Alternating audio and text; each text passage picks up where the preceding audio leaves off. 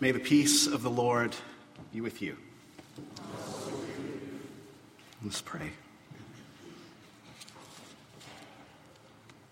Lord Jesus Christ, we await you anew. Come to us now and speak to us through your story. We are listening. And know that you live and reign with the Father and the Spirit as one, and that you always are who you always are. Amen.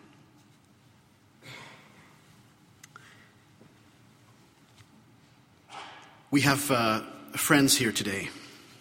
I mention it because I didn't tell them I was going to talk about them. So here goes. Over the years, we've developed a close friendship with our friends Bob and Barb, which has had quite a formative effect on me. And as I've reflected this past week in preparation for today, I've realized that among many other benefits, this friendship has shown me what it is to experience peace. Our friendship started when Bob and I worked together years ago. And over time, it's evolved into the four of us sharing time together. We've been in each other's homes. We've made a habit of attending the Salvation Army Festival of Carols at Christmas. And when I was thinking about the people who I wanted to have celebrate an educational milestone I reached in this past May, they were among those I wanted with me.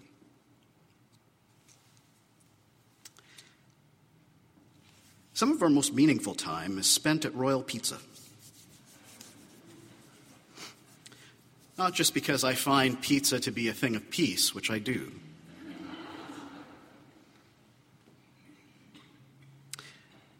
Those pizza sharing times are some of my greatest moments of peace, I've realized. I'm convinced that it's because as we sit and catch each other up on life's happenings and share spiritual experiences and give each other space to be tired or weary or discouraged, these friends live peace into my life. During those moments, it is me that they choose to give their time and attention. It is incarnational.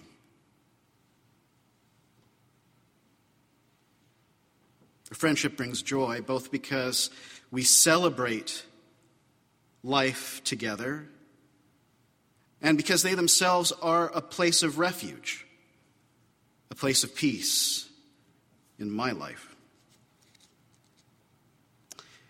Not every moment that we share is full of happiness. I've been thinking this week about the times that we have lamented together. And the pizza only takes the edge off of that so much. We share a social conscience, and so we lament when it seems as though peace in the world around us seems in short supply. And perhaps you also lament that. Understandably so. We're feeling people. The absence of peace in the world can be troubling. And it seems there are many examples of places and people where and in whom peace is not present. Most of us are reasonably safe and warm, and our bellies are reasonably full. But there are too many others for whom that's not the case. For many of us, the cultures and systems that we have grown up in have worked in our favor. They've resulted in plenty and privilege. But it doesn't take much to look around and notice that plenty and privilege missing in the lives of others. As feeling people, we notice their lack of peace. Some of us are troubled when we notice politics or public policy, which seem to be deteriorating more and more into an exercise to discover who can create the most and worst enemies. All too often, it seems that somehow trying to do good in that sphere is less and less a concern. And as feeling people, we notice the absence of peace in our society. For some, the absence of peace is felt in the heart. We struggle inside with loss and grief, with mental and physical illnesses, with broken relationships. We suffer with abandonment and isolation and loneliness. And as feeling people, we notice the peace missing inside ourselves and inside of others. And so, this, this idea of Advent, this season of waiting and longing for something better, means something to us. We cherish the anticipation, the expectancy of a God who comes to us, Emmanuel. Because it seems to us that maybe that will put right our struggle put right the injustices we see, the afflictions we bear. Which brings us to our text for today in Isaiah chapter 11. The Jewish nation had split into two kingdoms, Israel and Judah. Assyria was the world power. Israel had decided to align with Assyria, probably not entirely voluntarily. And the two together pressured Ahaz, king of Judah and descendant of David, until he began to fold. And so Assyria eventually became dominant over Judah as well.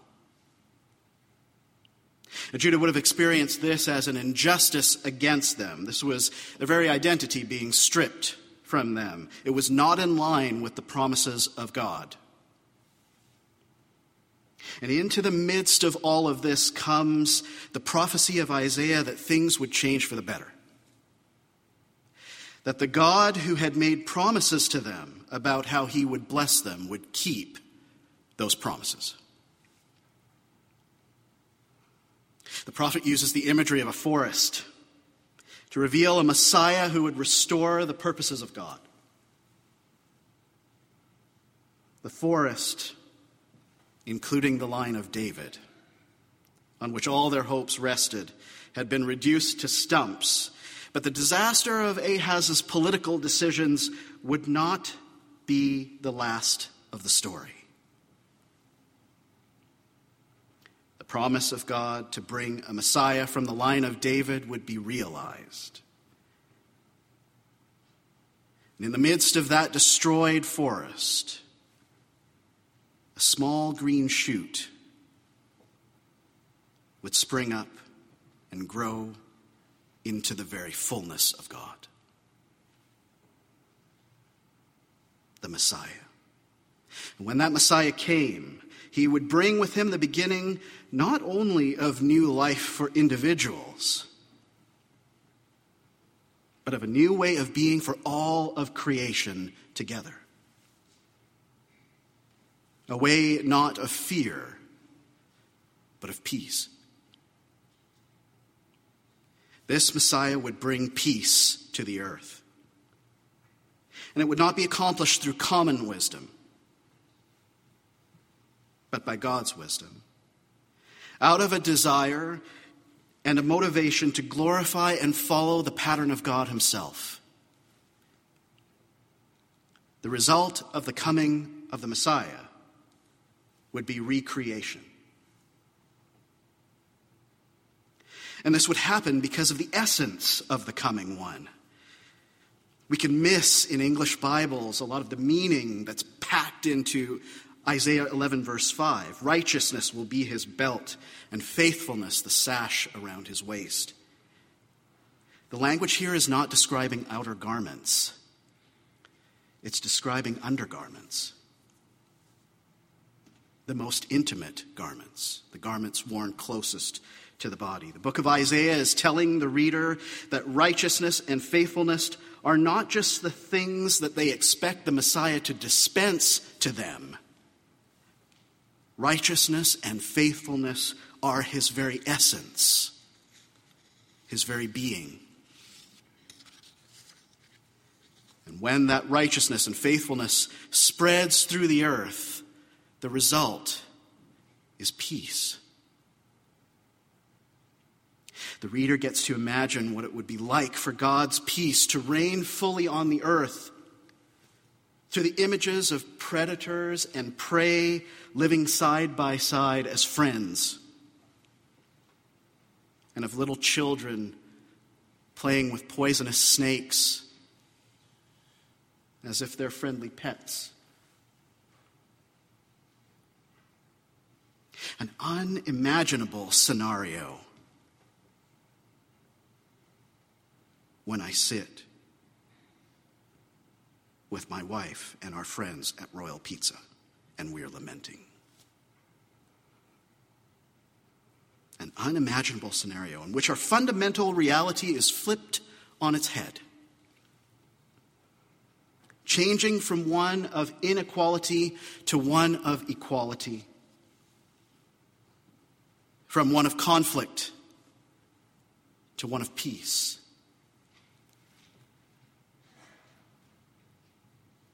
To us in our day, this passage has meaning beyond the meaning that it had for ancient Israel. It means newness, healing, not only of the individual heart, but of everything. No longer would there be those who have to struggle for a position among the privileged few. No longer would the world function based on who creates the best enemies no longer would people be left suffering and unconnected.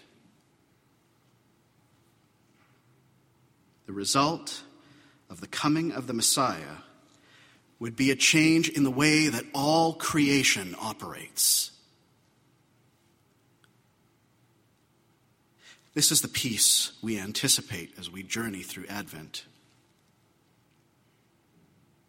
In the beginning, God created heaven and earth to be perfect harmony, to be his temple, his home. And God decided to share the earth part with us, with humans.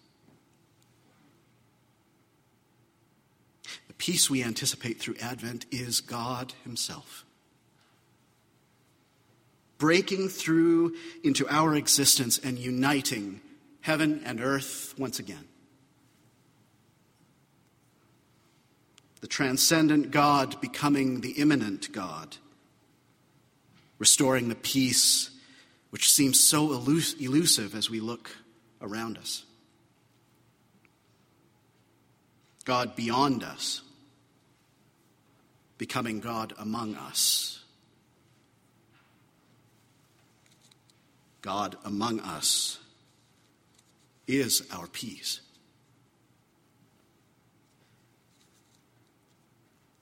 I believe this. And it sounds nice. I've made a special effort to make it sound nice this morning.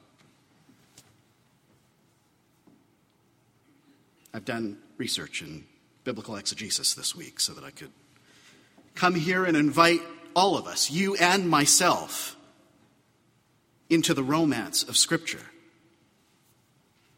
so that we could take hope and find peace in being a part of this ancient story, the story of God. It sounds nice to hear these things. It's supposed to sound nice. It's part of what the story of God does. In telling us who God is, Scripture speaks to who we are and what we're for. It sounds nice. But then we go back to Royal Pizza. We walk outside of these walls, and it doesn't seem quite so real. It doesn't seem like something we can connect to. When we walk outside these walls, when the next morning comes and we have to contend with everyday realities again, we can lose our connection to a great story of God told in church. Lose our connection to the fact that we are included in it. But we should normalize that. This is the reality that we face as we live in this time. The biblical text repeats a pattern, and that pattern is already, but not yet. God has begun to restore his rule of peace in the world through Christ. But that restoration isn't complete quite yet. And you and I live in that waiting. And in that waiting, peace can seem elusive.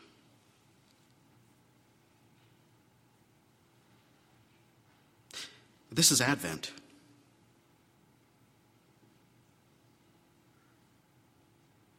And the waiting isn't completely a bad thing. As we wait anew for the Christ child, we also wait for all of our waiting to be over, for peace to be fully restored for full recreation. And perhaps one way we can deal with that waiting, that tension, is to remember something else the season of Advent reminds us of that the Christ child, whom we wait for, was born.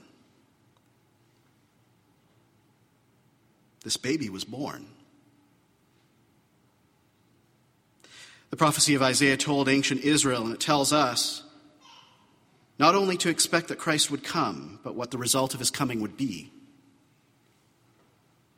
That result would be peace. And perhaps all this could have been done another way. But it turns out that the way in which God's rule of peace is restored to the world is through embodiment, incarnation, through being born, through God breaking through into our existence. God becoming Immanuel, God with us. So, the attitude of waiting during Advent is an opportunity, perhaps, then.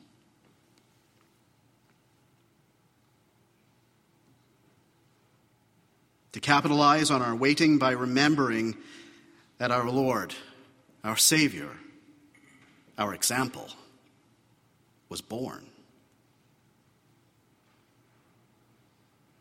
Yes, we need to consider Scripture in our minds and in our hearts. Yes, we need to understand that God's purposes are being worked out. Yes, we need to have conversations. We need to meditate on that. We need to preach sermons about doing things a new way in the world.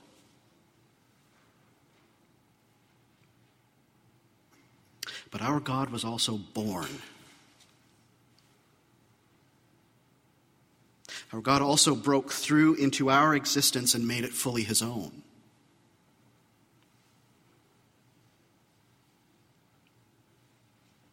True and real peace became an incarnational thing. It might not be so obvious, but verse 9 of our text today speaks to that incarnational nature of peace. The result of the coming Christ, the earth will be full of the knowledge of the Lord. Hebrew word used here for knowledge doesn't distinguish between head knowledge and lived experience. In fact, in the ancient Near Eastern mind, something couldn't be fully known unless it was experienced. And so there is, as my wife would say, an invitation in that. Christ, our example, didn't become our example after he was born. The fact that Christ was born is his example. This is the message of Isaiah and the essence of the peace of Christ. Perhaps part of our response to finding peace so elusive could be to remember that we live in the waiting for the perfection of peace. And in that waiting, we are invited to become a part of the story of God by living the peace of the Christ we wait for anew into the world. The peace which comes from God is fully real when it is lived out. We are a part of how the peace of Advent becomes the peace of all creation. Indwelt by the Spirit of God, we, in the midst of suffering, are healing friendships. In the midst of being tempted to other them, we are seekers of those with whom we disagree. In the face of injustice, we are doers of justice. In the face of their brokenness, we are restorers of the land and its creatures. In the midst of chaos, you and I are places of refuge for all of God's beloved creation.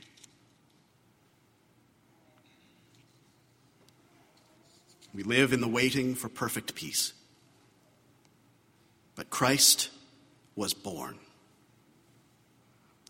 And he invites us to join him in achieving his purposes.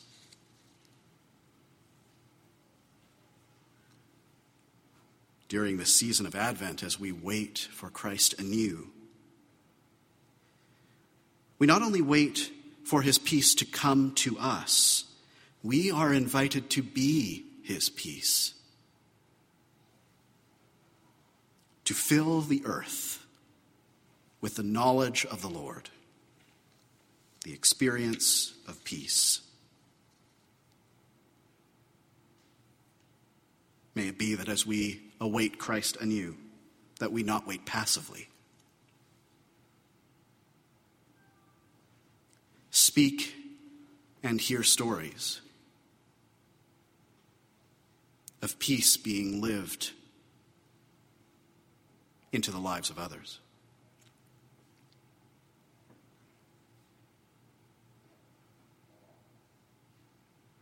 May our expectancy of God's gift of recreation be heightened.